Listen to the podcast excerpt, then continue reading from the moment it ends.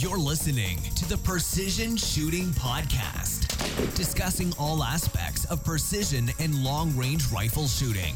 This episode is brought to you by Impact Dynamics. And now, over to your hosts. Well, hello and welcome to Precision Shooting Podcast. Uh, my name is Rusty. This is episode 117, despite me putting it up on Patreon on the live feed as episode 116. Sorry, Patreon supporters, if you are watching.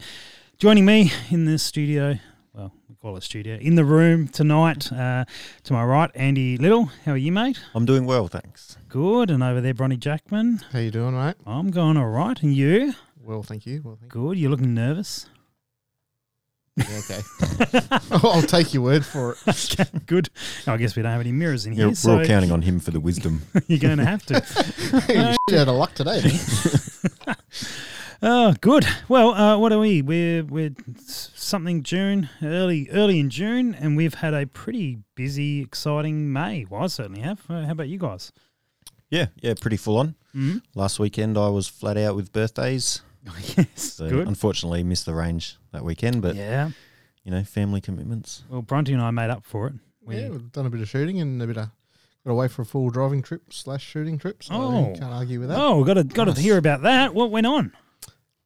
Uh, All right. Look, it sounds like I asked no, no, no. It's question. good, good fun. Um, there were a few lessons learnt, not necessarily by myself. But you know, Okay. some of these people that grow up in the city don't realise that you don't drive over rabbit warrants.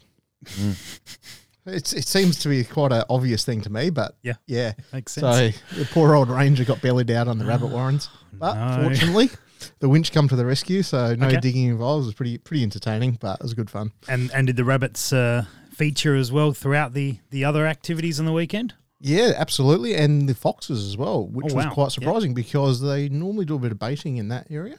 Mm-hmm. Um, so it's the first time that I've been there and had substantial foxes. I think we've sort of got twenty odd foxes over the weekend, nearly, Oh wow. Okay, that's good. That's good effort. Yeah, right. and quite a few cats. So, that Well, that's even better. oh, cats, Cats. are worth at least three foxes. Oh, at least, right, Andy? Yeah, they're pretty sneaky. Yeah. I don't usually see many around. Ah, um, right. When I've been out You're still being fooled. Yeah.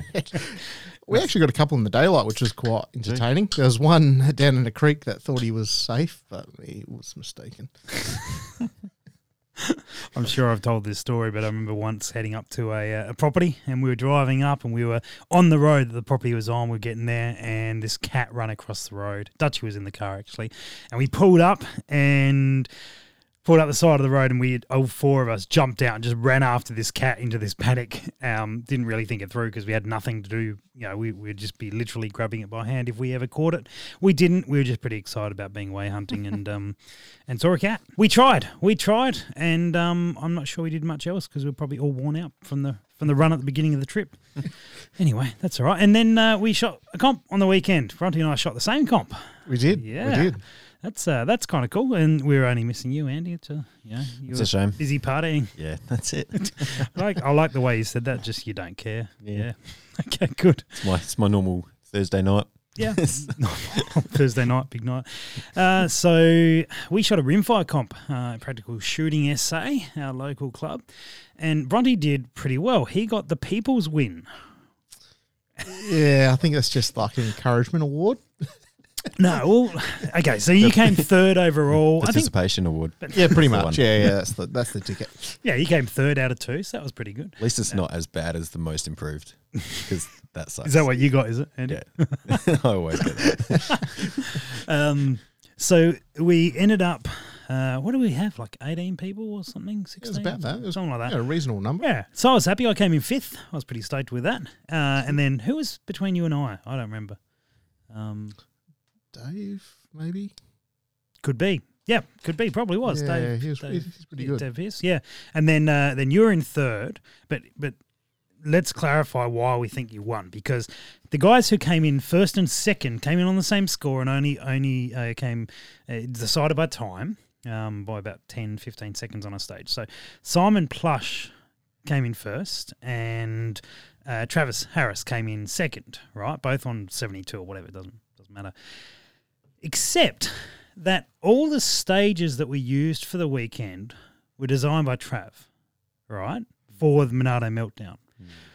And he came effectively equal first, and Simon was the match director, and he came first. And si- So- Simon also shot the He shot the, The meltdown as meltdown well. before, so he's Mm, he's had experience mm. on. So on those based barricades. based on that, we we pretty much disqualified those two guys for um for what's the what's the word insider trading, and um therefore we took a vote, and uh, the vote was out of one, and it was my vote, and I voted Bronte the winner. So well done, Bronte, good job. I guess you got to win by technicality occasionally. Well, let's give it some more clarity. You do have an excuse. What was your what was your good excuse? well, it was only right that I let Simon beat me Mm. Um, on the basis that I was borrowing his gun. That's And the, the first shot that I fired in the competition was the first time I actually ever shot that rifle. yeah, so I mean, like you, you won by miles, mate. In saying that, Mm. as much as I wanted to condemn those Ruger Precisions just because you want to pick on them, it shot really bloody well. Yeah, I, gonna actually really couldn't. I, I couldn't fault it. It was okay. um, the shots that I missed, hundred percent me, Mm. and yeah, it put the little Yeah, little pid- piddly twenty two projectile exactly where I pointed it. So brilliant. can't argue with that. Okay, very good. Well, well done. Congratulations on your moral victory. And uh, you know, I think I'd, I, I'd take the claim. So therefore, I came third. Oh, I'm happy with that. Oh, I, top three on the finish. There you podium. go. Giddy up. Nice. Smashed you, Andy. Smashed you, mate. That's all right. Um, and so going back a, a, a match, there was a match after, before that, the weekend before that you shot, Andy. What was that? That was the what's that called? The Precision Rimfire Challenge. Practical, I think. Practical, Practical? rimfire challenge. Practical Yeah, rimfire. PRC. Yeah. Yeah, yeah. That was the uh, the night shoot. How Um, was that? Yeah, that was really cool, and um, you know, well done to the guys who set that all up and put in the massive hours and the time to, and the effort to set up all the lights, the targets, um, you know, just the stages in general. They were really involved, um, really good variety, and yeah, I was pretty impressed with all the extra lighting they had to run around everywhere, and yeah, no, it was really good fun. Yeah, I haven't actually shot one of those matches myself, but I have went to the first one they put on, and yeah, credit where credit's Mm. due. They did a sensational job. Mm. Mm. Um, you know, very creative with their targets, and some pretty pretty cool stuff they were doing, and it was you know fantastic to see. Mm, absolutely, they, they certainly take a big inspiration from the IPSC side of things, and, and Yeah. all that, all that uh, additional dynamic, and, and some of the scoring from that as well. Yeah, Yeah, I love how you can you can pretty much well, it's it's as similar to IPSC as you can get without running a handgun. I think. Like, well, You they do IPSC rifle. Yeah, do they? Yeah, yeah, but uh, often the scoring in in PRC is like a combination of PRS style scoring and uh, IPSC scoring Yeah, right. Okay, as well. Anyway, learn something new every day. so so I enjoy what, it. what was it like shooting night match? No, it was really good. Um, obviously at night time your depth perception's a little bit out. Um, Mine's not great during the day, but okay.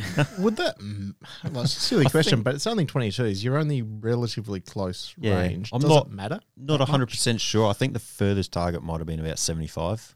okay, so it matters enough depending on the size of the target. Yeah, some of them were quite small. I did miss some close ones because I held uh, high, thinking they were really close, but they They I- weren't I as went- close as yeah, you thought. I went yeah. over. Um, Yeah, they, they have. I've, I've, the one match I shot, Bronte, they, they had some really tiny. Like we're talking Mm. like. I know no one can see at home, but um, they're, they're, Like- we're- like you 20 can imagine what I'm doing piece. right now. Um, twenty cent piece sort of size. yeah, if not less, actually. That match Yeah, I shot. that- Well, Yeah. after that first match, I had a bit of a. I think they did a challenge of shooter v shooter yes, that was with great. the KYL rack, Yeah. and that last target on the KYL rack was Yes. was Tiny. Yep. pretty bloody small. Yeah. You just got to aim for the stem. I think. That may have been part of the strategy when I shot it. Good move. Yep. Good move. So yeah, okay. And was it was it? Did you have a spotlight or were the targets lit up, or you just Yeah, shooting so, in the dark and then work out afterwards what you hit? yeah. So most of the stages had their own lighting. Um, There was one stage you used your own light, or you borrowed a torch from someone else. Yep. Um, and then one of the stages was complete darkness, but they used uh, it's like not glow in the dark paint, but it re- it it gets bright um, with infrared, not infrared. What are they, what are called? Ultraviolet. Ultraviolet. That's the one. Oh, okay. So they painted the targets with that, and then they had some ultraviolet It had blue lights or something like yeah, that. and they were, So they, the targets would just glow. yeah, they'd glow a little bit. But after a while, after they'd been shot a few times, it was quite hard to see the Yeah. Yeah, to the yeah, glow. yeah. lead splatter. Yep. Were you permitted to use um like illuminated reticles? Because that I would have thought would be a pretty damn good advantage in that sort Yes. of setting. Yeah. Um, that's going to be an upgrade. Oh, so the answer was yes, but you didn't have one. yeah. Yep. Um, Okay. Especially on yeah, a couple of them really stroke because the other ones were low light or they'd have flashing lights, so it would sort of you know you'd only see a reticle for a, a split second. Um, but most of the time I was holding like center scope because I couldn't see my reticle. Yeah, wow. okay. So I was yeah, just- I- yeah. I've got to say I never used to, and that was because I had really shitty cheap scopes at the time, and I was Yeah. doing a lot of spotlighting when I was younger. But now having better, Mm. you know, better quality scopes, Mm. I'd use illumination spotlighting all the time. Yeah, it just gives for you sure. so much nicer point of aim, Yep. really crisp, really clean. No doubt where you Mm. where your crosshairs are. Yeah, ag- agreed. Certainly when I was spotlighting a lot, um, if I had illumination, Mm. it would be on. It'd be on lo- really low, Yeah, yeah, just enough to just to pick just up. gives it a little bit extra contrast. Yeah. But it was uh, it was good. Um, Yeah, I think I came fifth. I think. came fifth. I Out think, of Okay. I think there were fifty. it's not a bad result. So Yeah, forty-seven or something. 48. Yeah. Anyway, fifty-ish. Yeah. Yeah, that's that's so I was really pretty good. Pretty happy with that.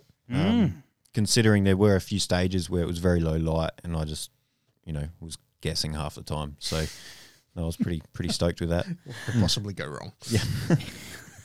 nice.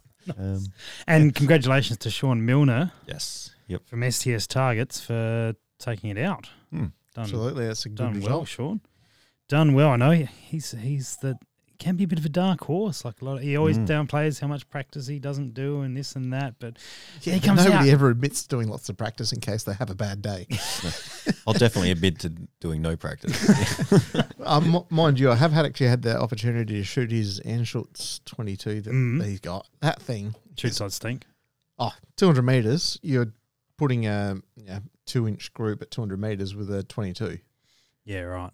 Uh, Nice. You can't, ri- half. well, in my experience, I've never seen rimfire shoot much better than that. Yeah, right. So it's, but obviously that doesn't take away the fact you still have to do. Oh yeah, part, you've got to perform. Yeah, yeah, totally, absolutely, absolutely. Nice, and uh, we'll wind the clock back a little bit more, and we end up at the uh, Kestrel Monarto meltdown, which uh, none of us shot. Woohoo! we all headed down much. for. You were there for a part of a day, uh, Bronte. Yeah, Yeah. unfortunately, life then- got in the way of that Oh, one. that's life. And then, um, Andy, you were you were Yep. target bitch, as well as uh, helping on stages. yeah, I'm pretty glad that helicopter hat didn't come out. I was sort of dreading that. I was like, oh, when's this bloody hat gonna get pulled out? And anyway, I think yeah, everyone forgot. Yeah. good, good. Um, yeah, no, I had a really great time. Um, it was actually really enjoying um, the other side of how a match works. Okay. Just setting stuff up, um, Yep. being first up, running down range, setting up targets. Yeah, it was pretty cool to be a part of all of that. Do you find that you learnt a fair bit, like observing a match? I mean, not observing. You were you were hands on in it, but like uh, a lot of people think, oh, just you know, you you don't actually get to shoot, and therefore Hmm. you just you know. What, what was your experience from doing it? Yeah, so I think um, you definitely take away a lot just by watching other people how they how they set up. They make sure they, they go over, they check everything before they before that beep goes, Mhm. um, and then you know just obvious things like yes, remember that because that's how I'll run that stage if I ever see it again. Yeah. Yeah. Okay. So did like- you notice? Uh, obviously, you know that sort of event. There's not ad shooters as such, but there are some guys that are Mm. always at the top and are always perform very well. Mm. Did you notice much difference in the differing levels of experience and how they approach the stages you're on? Because obviously, you know the guys that have been shooting it for a while have have seen a lot of these things or something very similar before.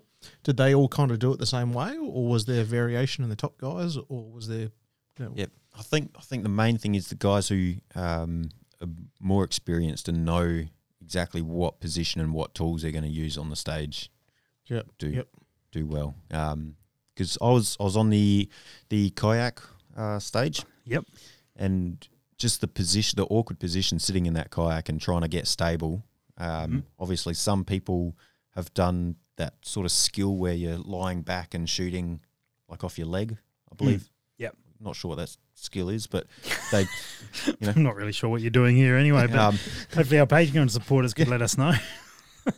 um, yeah, It's but obviously they've been in that sort of awkward position or sitting position with their legs out, Mm-hmm. stretched in front, and they knew exactly what to do. Whether that's um, putting a bag between their knees and holding the bag with their knees and the rifle on that, leaning back, or Yep. leaning forwards over uh, their backpack. Yep. Um, they just knew how to run that. Where other people um, would sort of try one thing, not get comfortable, move around side to side, forwards, back, and then get comfortable, and then maybe squeeze off three or four shots, and that's and then it. hear that beep. Yeah. so yeah, I did think- see a couple of guys uh, down, sit down by by the cars there, and um, on that stage, and like assume the position with their bag and Yep. pretending to hold a rifle and just just practicing in. Mm. I guess that's that's often the guys who are uh, you know, a bit more serious or have more experience at you know spending that time rather than just chatting away, actually Mm. doing some of that. Because I don't think that I think the target was only I think that might have been the 200 meter target. It wasn't very couldn't- far away, been further. And it- and it was only I think a six inch square, six by six, I think. okay, Or was it eight? Anyway, you fixed but- it. yeah, but it was a reasonably generous target. But obviously the that awkward position, and Mm. some people knew exactly what to do, and others just fumbled around a bit. Mm. And I think that's what it comes down to. yeah, just knowing what position to get into. Mm. A- Any other lessons you took away from from uh, being a stage officer for the weekend? Uh, no, I pretty much know everything. Yep, fair enough. Good Um, job. Oh, I don't So know, you'll no- be you'll be winning Steel Apocalypse Yeah. then uh, at Little River. It'll be No, all I you. I don't know. Um, yeah, I'm sure something will spring to mind in a minute. Yeah, it's all right. Um, Good, good. Enjoy yourself.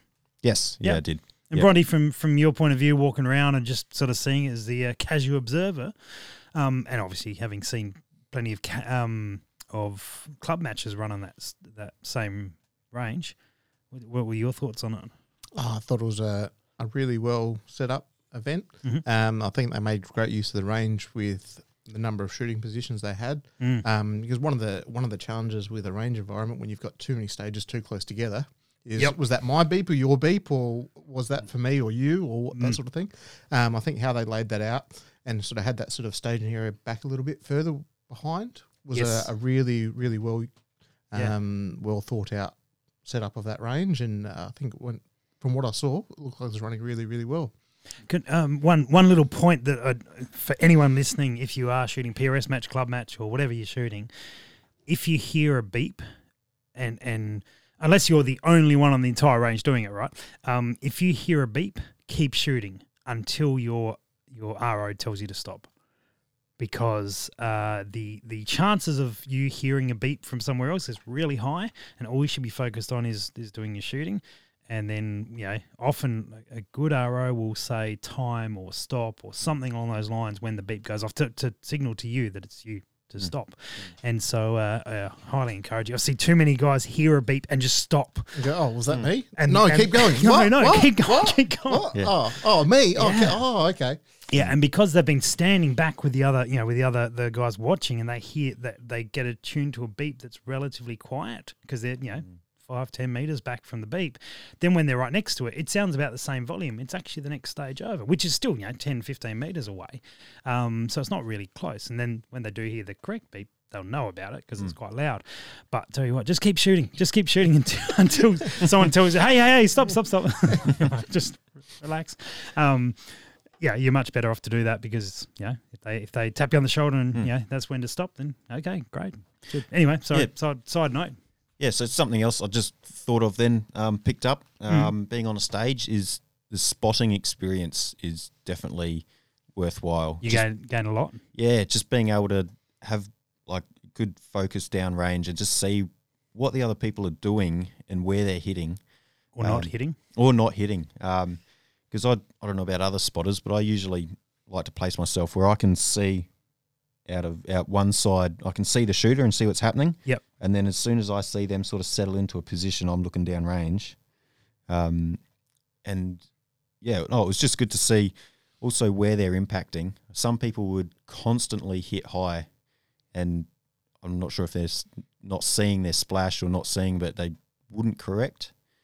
Um, and you know they'd just zero it or maybe get one hit. Hmm. other people would be dancing all over, and some people would miss one and do that single correction and then just nail it. Yep. And I think that, um, yeah, being able to spot your impacts or misses, yeah, would be huge. And just for, as a spotter, just being able to see the, you know, next time I'm shooting, okay, that's what I'm looking for. If I miss, you know, that Yep. little kick of dust or that little kick of dirt. Starting to read Mm. read the fall of shot really well. Mm.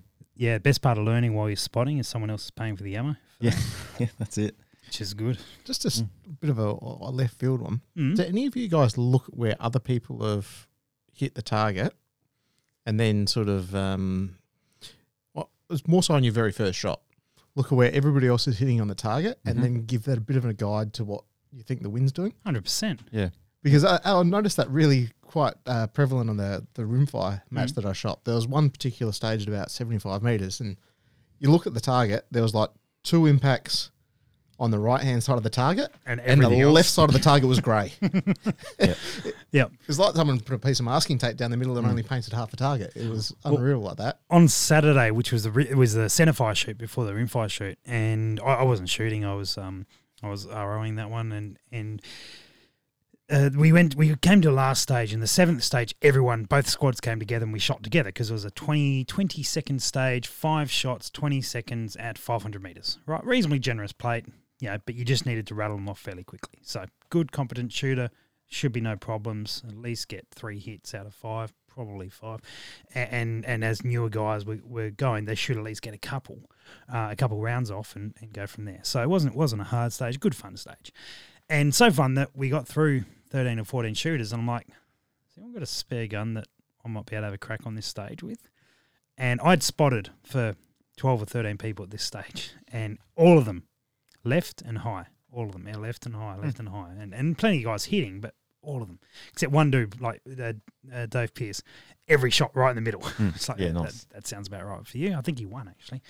Um, no surprise there. But anyway, Greg Hamilton uh, pops up and goes, "Oh yeah, uh, yeah, I've, I've got ten rounds that I need to burn off. That I don't, don't want to take home with me." I'm like, "Cool, I'll, I'll use five if I can," and only because uh, I took. 20 seconds to play with his gun and get to the trigger. And then also because I'd spotted for 13 people, I managed to put five pretty much on the center for exact reasons that you're talking about, Bronte, where I'd, I'd watched so many guys, they're all left or slightly, you know, Mm. just off or on the left hand side of the target. So I aimed far right Yeah, that's right. and put them all on the middle and I went, and you know, and I think I did it in 12 seconds or something. And people were like, oh, wow. I'm like, I cheated. I, yeah, I was just watching everybody else. I just, I, you know, like, yeah, I hit him, but but I only hit him because I watched tw- thirteen other guys go and do it. So, yes, yeah, it has a big advantage, big Mm. advantage, and that's where um, we were. We had uh, Travis Harris in here last night. We're doing a live video, and one of the things that we are talking about about some equipment he was thinking about buying was one of them being binos because it, it is really advantageous to watch three or four shooters in front of you. Not only watch what they do, but watch where their bullets go watch what the dust does when it Yeah. gets around. because there is a there is a real you know some ranges you're never going to pick it at switches too much you know um, but uh, other ranges you know might get a good consistent win for however long and, and you can get a bit of a feel for it Mm. Monarto's probably a little bit more like that it's not quite as switchy as some ranges yeah, it's it, it gets windy, but it's Yeah. pretty consistent. you get a bit of movement in the wind but you don't get like real switchy Oh, it's not you know now it's blowing left, now it's blowing right. It's kind of Yeah. yeah. yeah it's uh it does it it, it swings around a little bit but anyway that's cool um good so meltdown was a good experience generally all round food was so Yeah. good saturday night you were there yeah, for that, was, andy Yep, that was great. Oh, Those American boys did a good job. american Mm. barbecue that was uh, those boys are competition barbecuers and that was uh yeah that Wasn't was much really left good. over, I think. there was think- none left Yeah, yeah. So the report that I got through the person that cooked it Yep. was that there was 55 of you or something like that, and he'd catered for 85. All right. that doesn't surprise me at all actually that was that was really good Mm. that was really good um yeah do that again yeah actually he came out on he was there on sunday Yeah, he was, he was in our he- squad. He, He cooked. right. We, we often have a barbie at the at the the range at the, for the matches, and uh, he cooked just the standard barbie. Oh, he complained bitterly about having to use gas rather than charcoal. Though. Yeah, that's right. But hey, don't blame him. that was the best damn barbecue we've ever had at the club as well. That's true. It was good, good. All right, sweet. Uh, the other thing that was in there in the la- we're still just like reviewing what happened the last month. It's been a Mm. big month. Um, Hunt Expo went over to Hunt Expo in Melbourne. That was like the the weird offshoot. Someone else started type thing out of Shot Expo, Hunt Expo. Anyway, it was a good show. They had about eleven thousand people come through the doors Wow. over two days. Um, I did notice selling projectiles and selling scopes that I got asked for a lot more hunting projectiles and a lot more hunting scopes Mm. than I you know, normally do at those sort of shows. Uh, don't sell too many target sort of gear, Mm. uh, but heaps of heaps of you know ballistic tips this and SSTs that and all, you know, all that sort of gear was was really popular. AccuBonds and Barnes, The old ELDXs.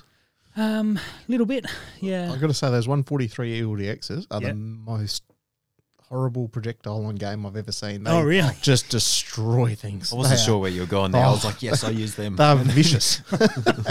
Absolutely vicious. Well, that, that brings me to a point I wanted to bring up because uh, there's there's a few new products around, and, and finally has hit the the 90 grain ELDXs here in six mil. Um, I am wondering because probably the most popular projectile sell through projectile warehouse is 87 grain VMAX six mil. And there's a really good reason for them because they're the best BC projectile that you can stabilize in a 1 in 10. That's relatively easy to get your hands on. Yeah, okay.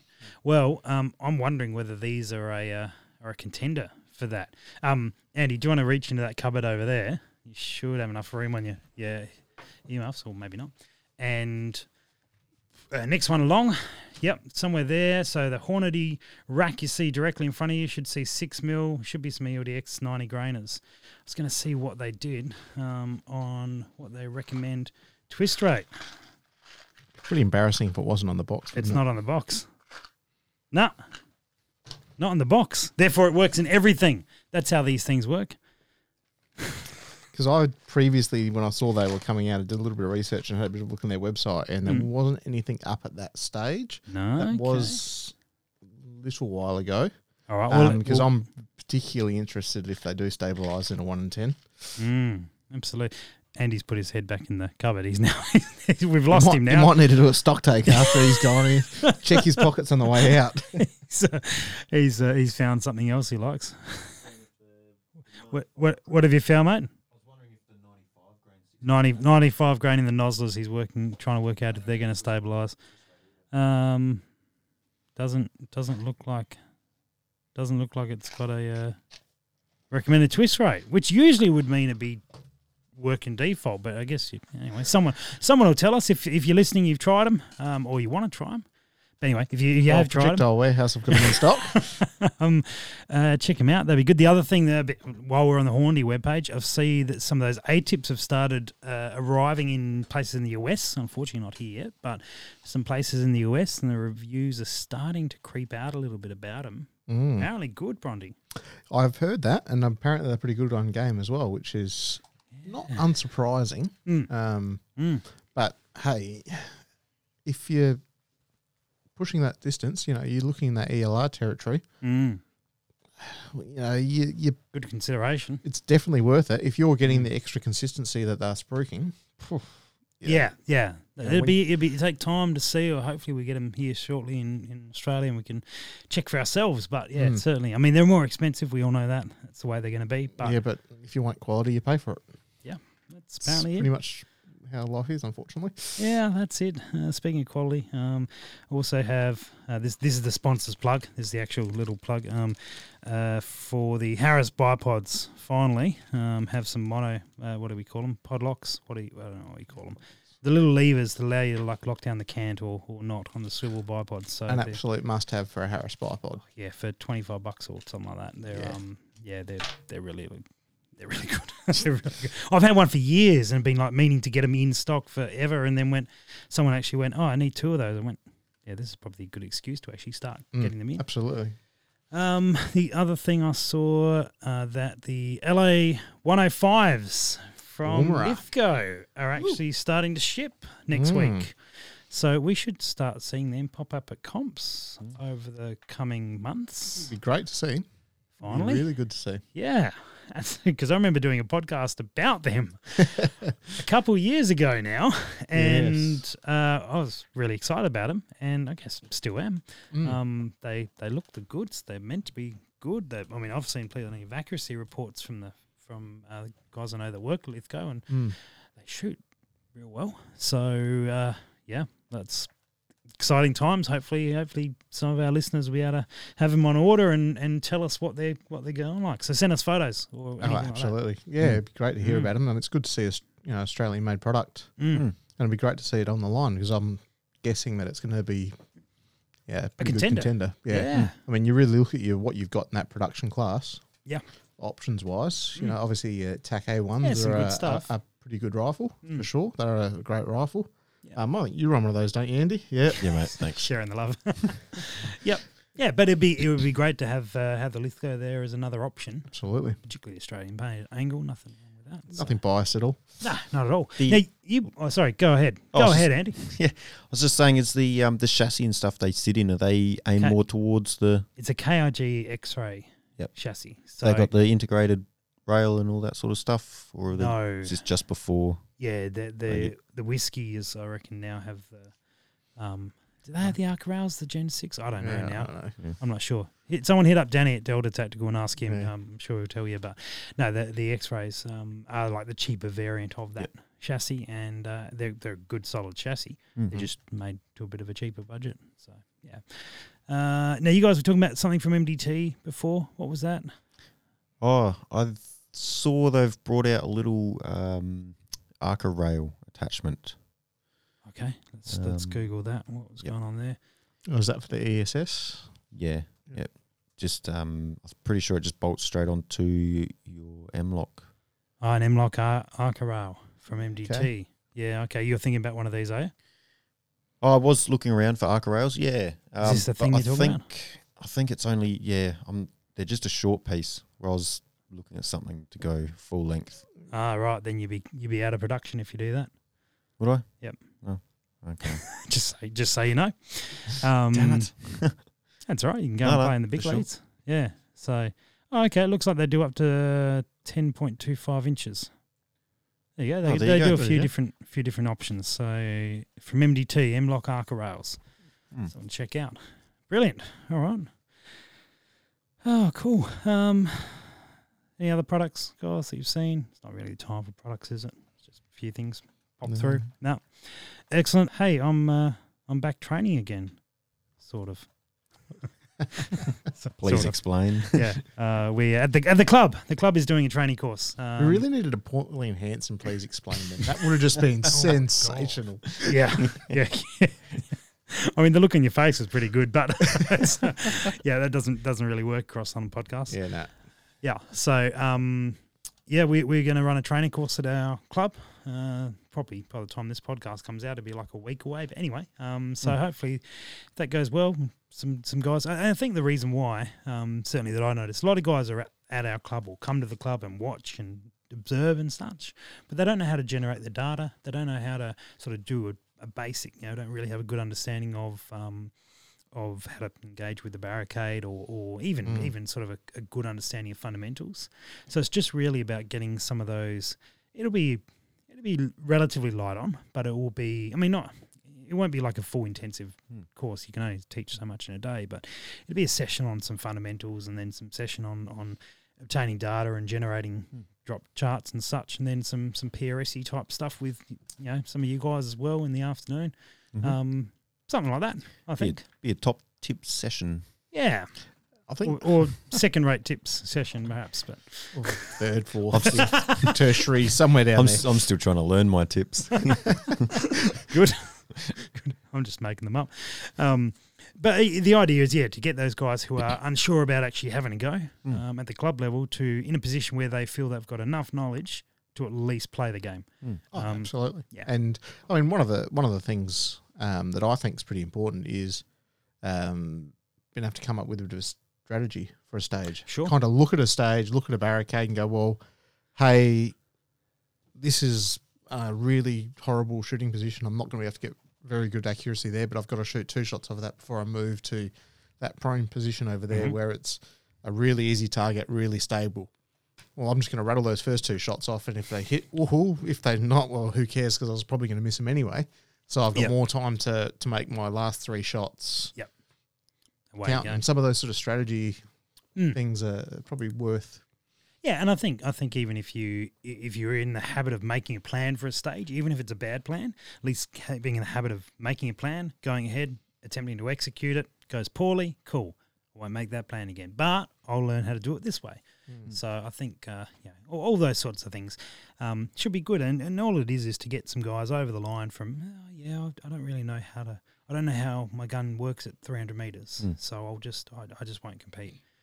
Well, all right, no worries, man. How about if we teach you how to shoot at 300 and 500, then will you then will you play the game and come out and play with us, you know, Mm. shoot? Absolutely.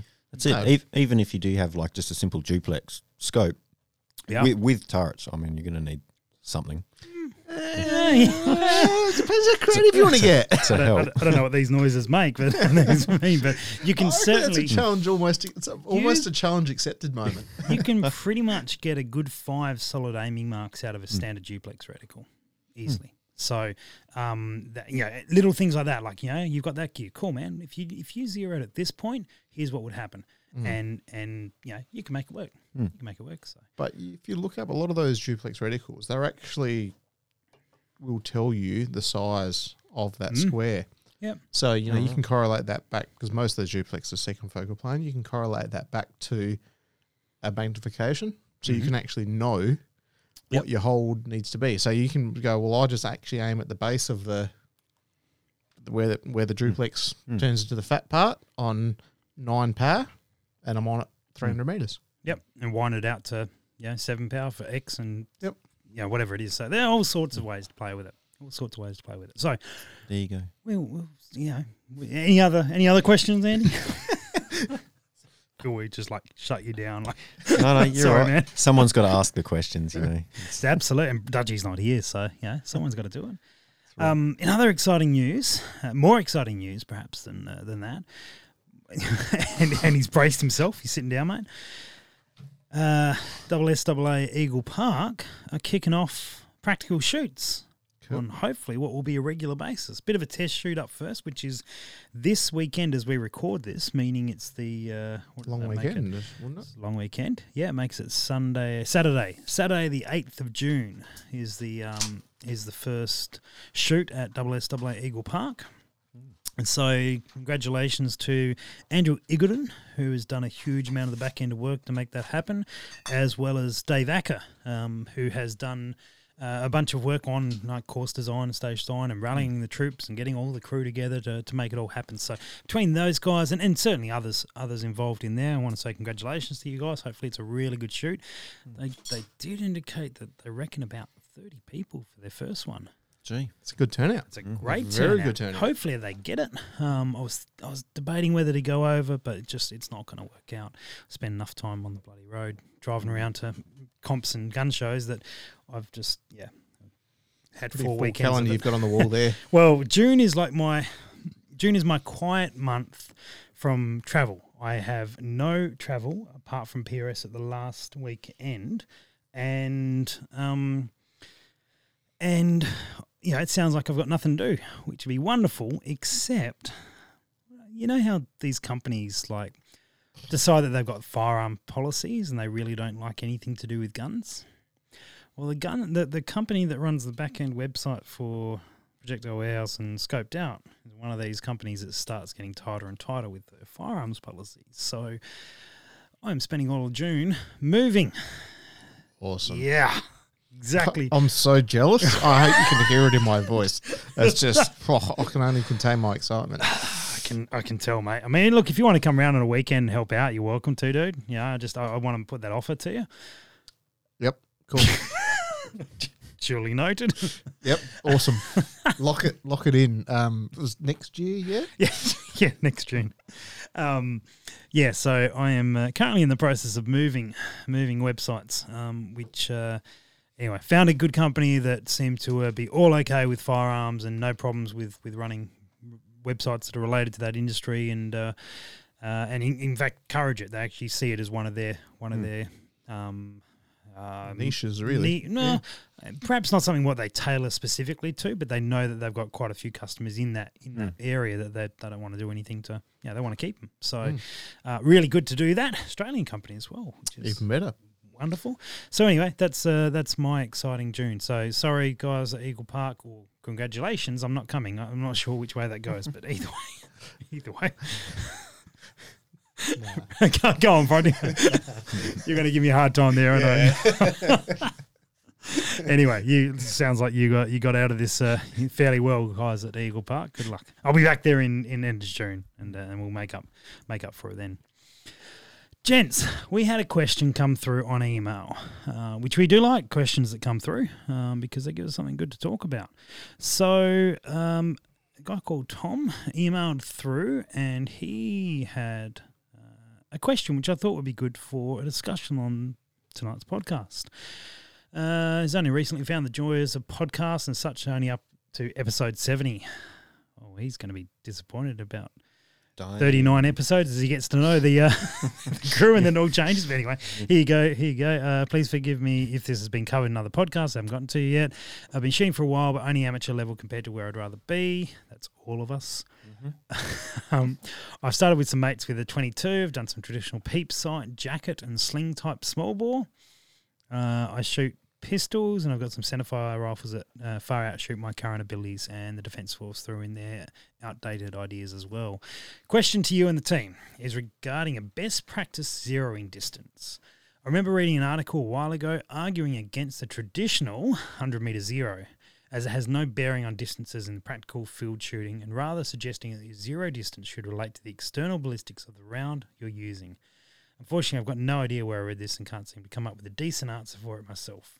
Only recently come across the applied ballistic software and transitioned from hillbilly ranging to actually utilizing purpose designed equipment. Sounds like a good upgrade. So, given the more widespread availability of precision equipment such as rangefinders, weather meters, chronographs, and ballistic calculators, is 100 meters just too easy and so commonplace that it isn't worth pushing against? Uh, two, is there a difference, a different best distance to zero at for all firearms? And three, is best zero distance a function of round and purpose? From memory, the argument was suggesting something like zeroing at the distance where the projectile was at its maximum height above bore or, or when it crossed bore height. I think he means sight height on those two, but we'll come back to Yeah, it. yeah. Um, uh, again, on the way back down. Uh, but I can't remember much more than that. Uh, I hope you guys have some ideas on the subject. we'll, we'll make something up. Um, and Have an opinion at least. yeah, all that sort of gear. So uh, he- let's break it down really simply. Um, he's you know obviously looking at different ways and and uh, zeroing. Uh, Hundred meters too easy and so commonplace it isn't worth pushing against. Let's deal with that one. Any guys got any thoughts on that? Eddie's handballed that one straight to Bronte. Cool. um, Or do you want to clarify any of the question first? Do you want to? well, to be honest, I actually think that his one of his la- latest statements The about is it a Is the is it best a- zero distance a function of round and purpose? could not agree with that statement anymore. Yep. I think that is that is exactly right. It is a case of function and purpose. Um, what you want to do with it, what that round is. General rule of thumb for a centerfire. Yep. 100 meters is a good distance to zero at. And even if I was to have a 200 meter zero, I would actually establish a 100 meter zero first Mm-hmm. and then wind it out to 200 meters or 300 meters or whatever it is and then you know re zero keep that as my zero. The logic behind that is Mhm. 100 meters is um that really sweet spot between if you if you tried to zero at a thousand meters. Yep. The exterior effects. Yep. Such as wind and all these other wonderful things that you can't control very well. Mm-hmm. You can guess, estimate, whatever else, but Yep. you can't Yep. control those. Can't hundred percent guarantee. Yeah, yeah, exactly. Yep.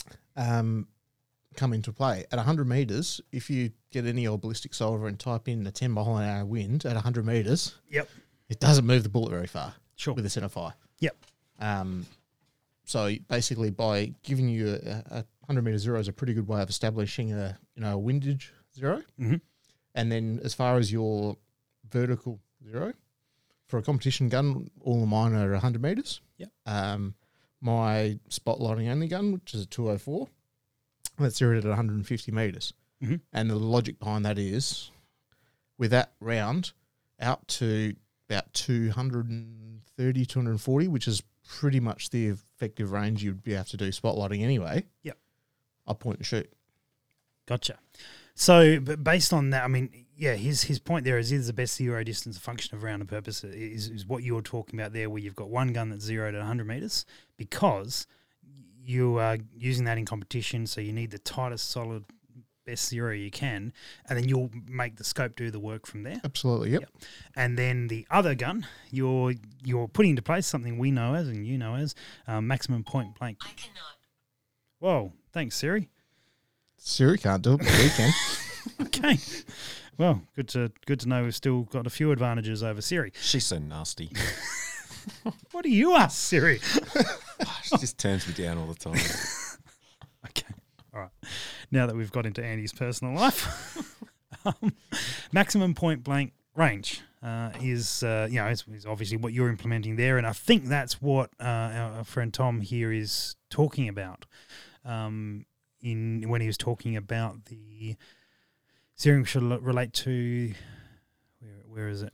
yeah, towards the Uh, end there. Yeah, that's it. Maximum height above above sight, um, or when it crossed the the bore height again. Um, do you want to explain that one? Uh, you can, but it- um, yeah. yeah, sure. So, so I mean, Andy was asking us this question before about maximum point blank Mm. range and, and what it is. So, let's say that you are you are shooting something and your effective kill zone on that is six inches. Fair, fair distance. It could be four. Depend changes on the game, but let's say it's six inches. So you are effectively trying to get the, your bullet to not go above or below in its flight path uh, three inches up, three inches down, um, and and have that sort of be centered on that, so that your zero point will actually maximize your point and shoot range. So you can pretty much point and shoot like Bronte has 150 zero gives him that his bullet won't drop outside of that kill zone until about 230 meters. So anything within that 230 meters with 150 meter zero will go within that four inch, six Yeah, inch, something about like that. whatever whatever his designated Inside a fox, amount. basically. Yeah, basically inside a fox, it won't it won't deviate beyond that either side uh, from that zero point. So you don't aim a bit high, you don't aim a bit low, you just aim on the fox, and as long as it's within the, the distance that you're you're aiming for, uh, you'll you'll drop it. Um, assuming you do everything else right. So it's um, is that a, a good way to zero? Yeah, For a hunting rifle, absolutely. it, it's a really sensible way to zero because especially in the scenario where you you're just going to be point shoot, um, you're not taking time to dial to hold over to do this to do that. It's a really accurate way of doing it as long as you match your game with your setup. You know, you like there's no point going, oh yeah, this will be for deer, and giving it quite a larger you know sort of kill zone and then shooting rabbits with it, expecting the results to correlate because rabbits It's are not going to happen. that's exactly right. So um, as long as you're setting it up with the with the the minimum game in mind. So if you're going to go and set up a spotlighting rifle and you, you set up and you, you know you're going to see a lot of rabbits, set it up based around a rabbit because it'll be fine on a fox. In fact, you'll probably get a bit more out of it on a fox right. than you would of the rabbit. So, uh, Tom, that's that's a really sensible way to do it. Um, you see that on, on deer guns, on all sorts of stuff that are point and shoot. But to come back to sort of the comp rifle stuff and, and the long range sort of gear, um, what do you zero your gun at, Andy? Yeah, just I I have even my hunting ones at hundred. Yep. Um, mind you, they've all they're all adjustable. Um, Mhm. but when I do go out spotlighting, I know that my zero stops at hundred, and Mhm. then while I'm at spotlighting, I'll just wind that up a couple of clicks to, yeah, maybe maybe one MOA, You're which, I- probably doing the same thing, aren't you? Yeah, which is much. effectively zeroing at about two hundred, I think. Yeah. And that way, I know I've got my solid one hundred, and then at night time, I just a few clicks up, I'll put the cap back on, I'll leave it, and I know that I'm going to be pretty well spot on. So So you're probably actually using that same theory without actually Exactly. realizing you're using that Yeah. theory. yeah, so I'm a genius. I just like, I just do this shit all day. This is just your thing, man. Yeah. It's just just being so smart. Yep. Yeah. Okay. Um, but yeah, your, so your comp gun's 100. Why Yeah. do you zero at 100? um, Here comes a big question. I think that's where the paper's set up, isn't it? Probably the laziest Oh, answer I've heard in a while. That's uh, that's wonderful. that's uh, yeah, yeah. Why have you guys got a 93 meter zero? Uh, it's, it's just where the paper couldn't couldn't be couldn't be bothered walking any further.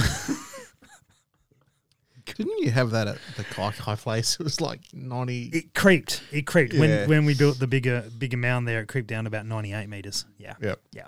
And so yeah, it was a ninety eight meter zero. That's uh, that is correct.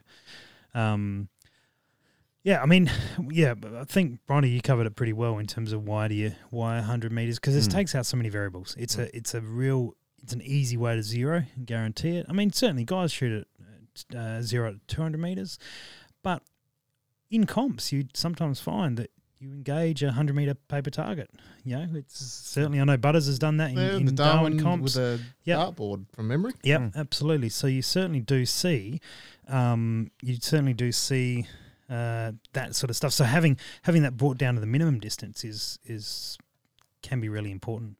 I think the more important thing is that you know where your zero is Mm. and that you know how to adjust off of it to accommodate whatever you may engage. And a very, very close second would be you have an actual proper zero, not a I've shot two shots, they went about the same spot. That must be my zero. What's wrong with that? Good luck with that one.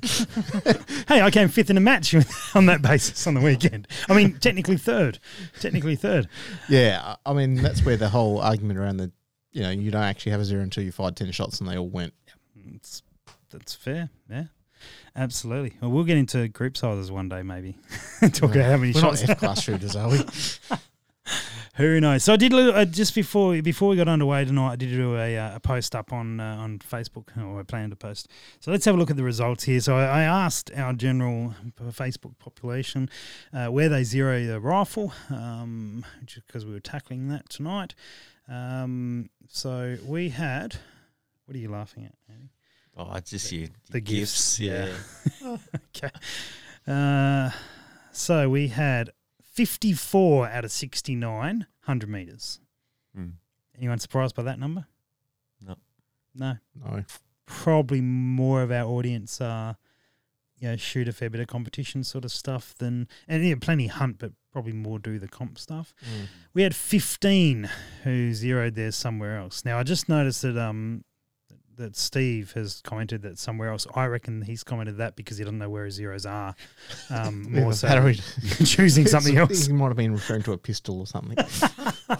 Uh, so a couple of comments from some guys here. Um, Kieran, uh, regular, regular um, friend of the podcast, 100 metres for centerfire rifles, 50 metres for rimfire rifles. Well, that's a good point. We'll come back to that. Um, Brendan's uh, depends on the rifle's use. I- I think correct answer, mate. Comp gun is 100 metres, while my hunting varmint guns are zeroed at further ranges for more practical use. Uh, exactly Can't what we with him. about. Uh, Paul, it's not clear cut as at 100 metres. It depends on rifle caliber. Yeah, cool. Maybe tell us what you're doing, but but you know, right idea, mate. Uh, Zach, uh, two two three two four three one fifty. Three to win mag zeros two fifty. Zach is very much a hunter. Uh, Mm. No Zach, and so those those distances seem Pretty logical, reasonable. sensible. Uh, Marty, uh, my flattest is at 175. So again, he's chasing that same same principle, not working out where it where it would suit. Uh, Trav Harris, this will be a sensible answer. Most of the time, I zero my rifle at the local range.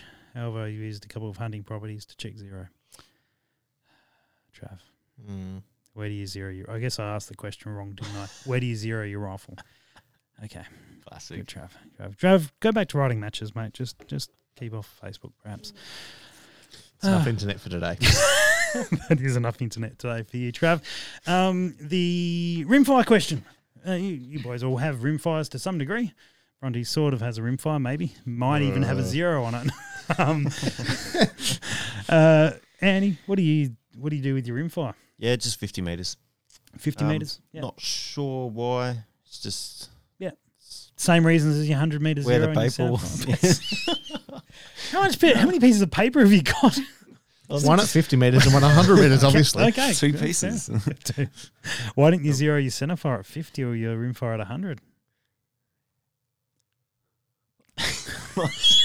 It's not that stupid a question, really. It's where the paper was, mate. All right. Anyway, uh, Bronte, what Oh, about for you? environmental Sorry. effects, really. That's what it comes down to. Let's be honest. You're just making that up. You don't even know what the environment is.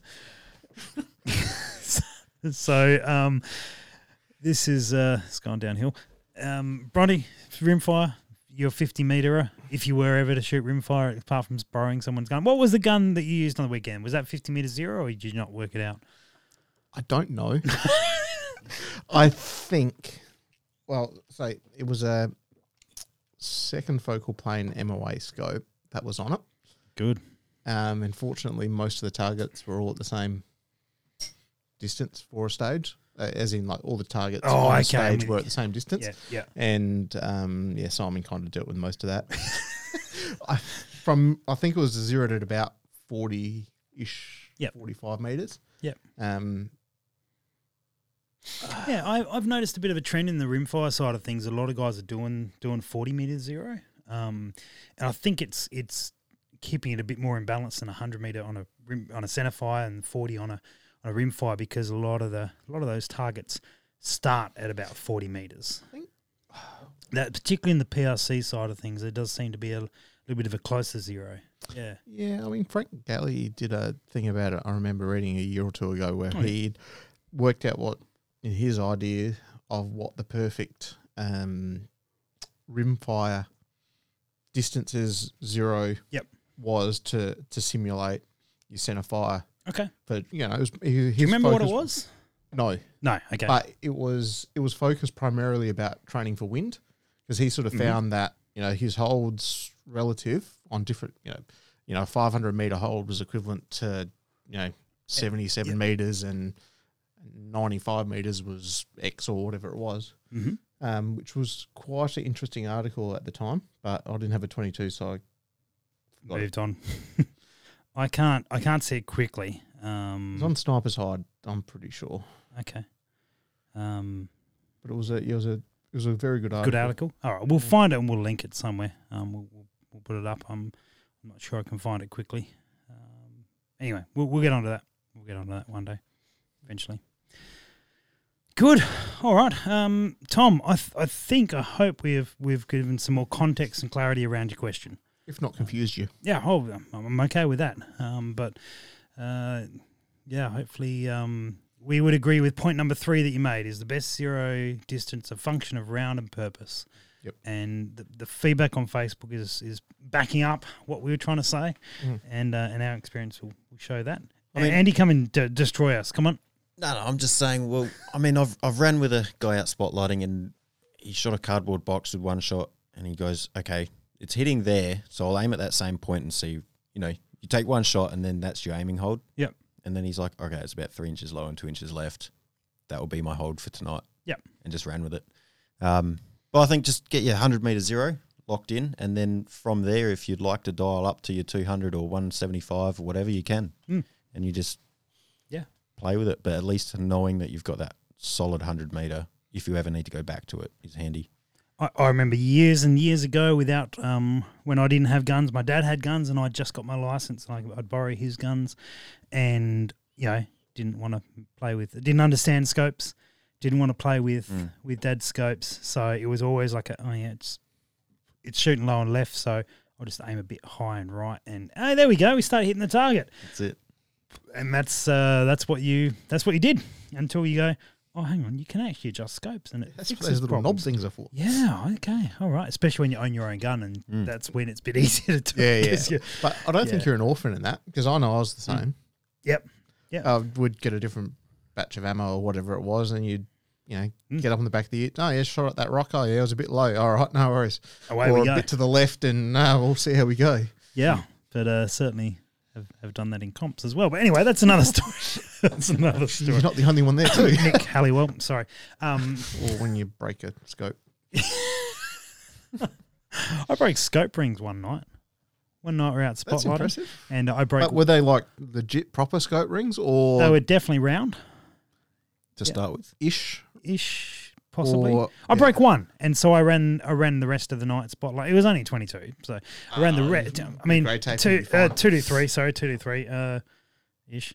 Um, it was a low power two to three without the three on it, and and I just ran one ring for the rest of the night, and still hit stuff mostly. Yeah, but it's only two cable toss. No, no, it was two to three. Yeah, Anyway, all right, all right. Well, on that note, on that note, we uh, we shall finish up, guys. Thanks for listening, guys. Thanks for jumping on board, and uh, and we will do this again sometime soon. Cheers. See you later. Hello, Patreon supporters. Uh, this is a little bonus bit for you guys. Uh, thanks for supporting us and doing your thing. It's awesome to have you on board. Um, so I I, uh, I have a story about not having a very good zero, or not having a zero is probably more to the point. We were up in the Flinders Ranges years ago. Oh, the other guys are here still. Grundy. Howdy. Yep, yep. Uh, we were up in the Flinders years ago, and uh, I was going to shoot uh, shoot a goat, and I was going to shoot a long way away. Well, that time it was a long way away. I was going to set a new record for me, which is around the 730 meter mark. It was going to be. a good distance. Yeah, it was good. Good distance. Good start. So I uh, we'd we'd been out spotlighting all night. We arrived on the property about one in the morning, spotlighted all night, and this was now about eight in the morning. We were cooking breakfast before we went to sleep, and and I'm by the hut, and and there were these goats up on the side of the hill. I'm like, oh, cool. Uh, you know, may, might give this a go. So we got rangefinder out, ranged it in about seven thirty or de- details, details, whatever. And I went, oh, okay, cool. Grabbed my turret, started winding it around, and then realised. Actually, I'm not sure. Um, oh, hang on. Oh, that. I'm not sure if that was on zero or not. So I wound it back, expecting the zero stop to engage and to, to bottom out. And it kept going and kept going and kept going. I'm like, oh dear, this this has not gone well. Um, I uh, I have not got a zero on this gun, and I have no idea where it was or what it was doing or anything. But there's these goats up there that I don't want to let them get away, and you know I've got an opportunity here. So, all right, hey, uh, Jordan, can you spot for me? Jesus.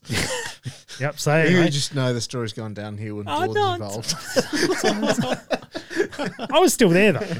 Um, so what what we noticed is that these mob of goats were up on the on the side of the hill, uh, but the, the the the other side, like off to the the left of them, um, it was big and open and fairly not horizontal, but a fairly sort of flattish, you know, to the point where we could get good drop off that. And I thought, well, you know what? If the bullets are hitting there and they run away, so be it, right? I'm not going to aim at one of them to try and get a zero. That's not it's not right. But I can aim 50 meters off to the left, maybe 100 meters off to the left. If they run away, they run away. So I thought, oh well, let's have a guess here. Pulled around and uh, and off off the bullet went, and it I don't remember. It hit way way off as you'd expect, but we saw it. And I saw it through the scope, and I went, "All right, come up." This is probably back in the MOA days, so I come up. I don't know, 10, 15 MOA, whatever it was. Wound it all up, caught it up, shot again, and okay, that was that was in the ballpark of roughly where we we're aiming. All right, someone choose a rock. That one there. Away we go. Bang. Yep. Another one. I think about four or five shots into it. Um, finally was in a position where I was shooting now a comfortable. I don't know what I'm doing with the hands here. A comfortable enough group at 700 to, to take a goat out and putting two shots on that. I went, well, I've also just learnt the wind of what's happening out there, so that's really beneficial. So then I, I, I panned back over and went, well, two of them are dumb enough to stay there. so, They don't deserve to live anymore. Right. Well, we've we've fired off um, seven or eight rounds through the three three eight lap, and um, and uh, you know, let's see if we can get a couple more. So I did proceed to then lock down my zero, went across to the goats and smacked two of them, and Nice. uh, we went up there and they were as dead as dead can be, and uh, I was very happy with that recovery from no zero.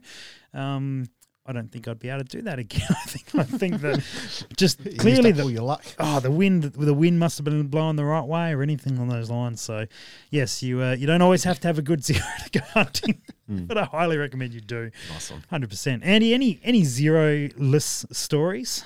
Yeah, I've got a, a couple. Um, Oh, set One- yourself in, boys. Set yourself in. oh, one one's just a quick one, which some people might might find um, in like a rimfire match or something. Like Mhm. I haven't got a rev, uh, like a rotation Indicator? Yep. indicator or Oh, anything. yes. Um, No, So I- where this is going. yeah, so I've dialed up on the I think three or f- it must be about three three hundred meter target. Yeah. Um, started winding it back down and lost count, and then um, I think what I did was just the easiest sort of okay, just do a quick bore bore sight at about 25, 30 meters, Mhm. and that got me on. And I was about one and a half revs low, so that was a quick save. If you're ever like in doubt, I mean, you should be able to see if you're full rotation out just by bore sighting it. Does that make sense? Yes. Yeah. Yep. Yeah. So if Yeah, you're on yeah. zero and you're not sure and you bore sight it and you're like, oh, that's way off, then you should be able to tell. Should be able to tell. Yeah, Um, good good tactic. I like it. My Yeah. other one is like if you're ever after a good boost of confidence, um, and you got like Have Bronte shoot your rifle and nearly beat you.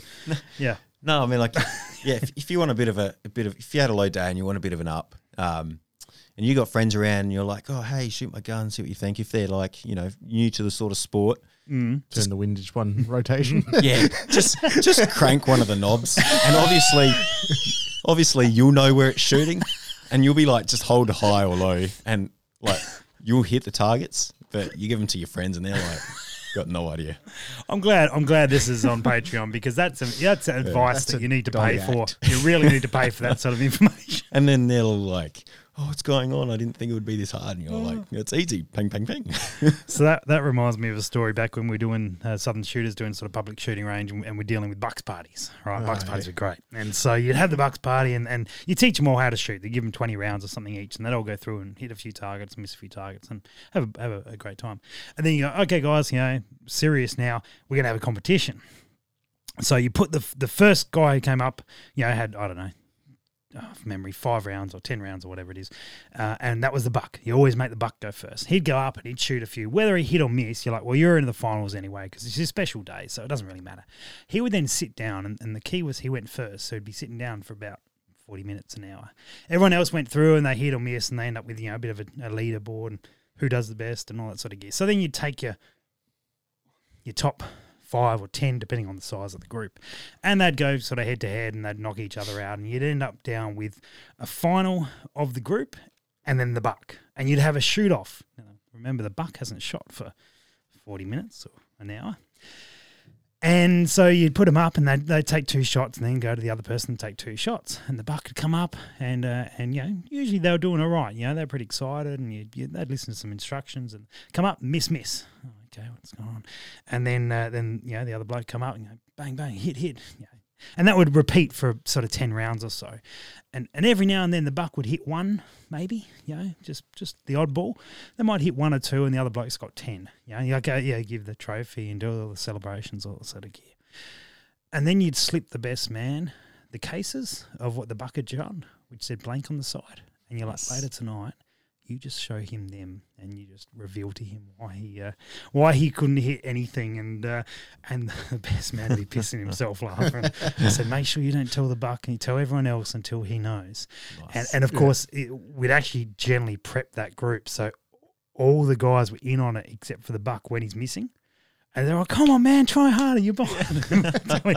and of course, he'd slip one or two good ones in there, so he would actually mm. hit something. So he's mm. like, "What's going on oh, here?" Can't be me. Yeah. Yeah. And I, I did get a few stories back where, yeah, he's had like 20 drinks for the night and then they revealed him he was shooting blanks and then they'd make jokes about his wedding night and all that sort of shit. It was, uh, oh, it was, a, it was a oh. ball. It was a ball. That's great. Yeah, anyway, that's not to do with zeros at all. But, oh, I guess that was his score. Yeah, yeah, that's probably, Donuts. probably relevant. Yeah, any any zero-less times for you, Bronte? Have you, have you, or you've just always had a perfect zero because you're actually an organised bloke who cares about how he shoots?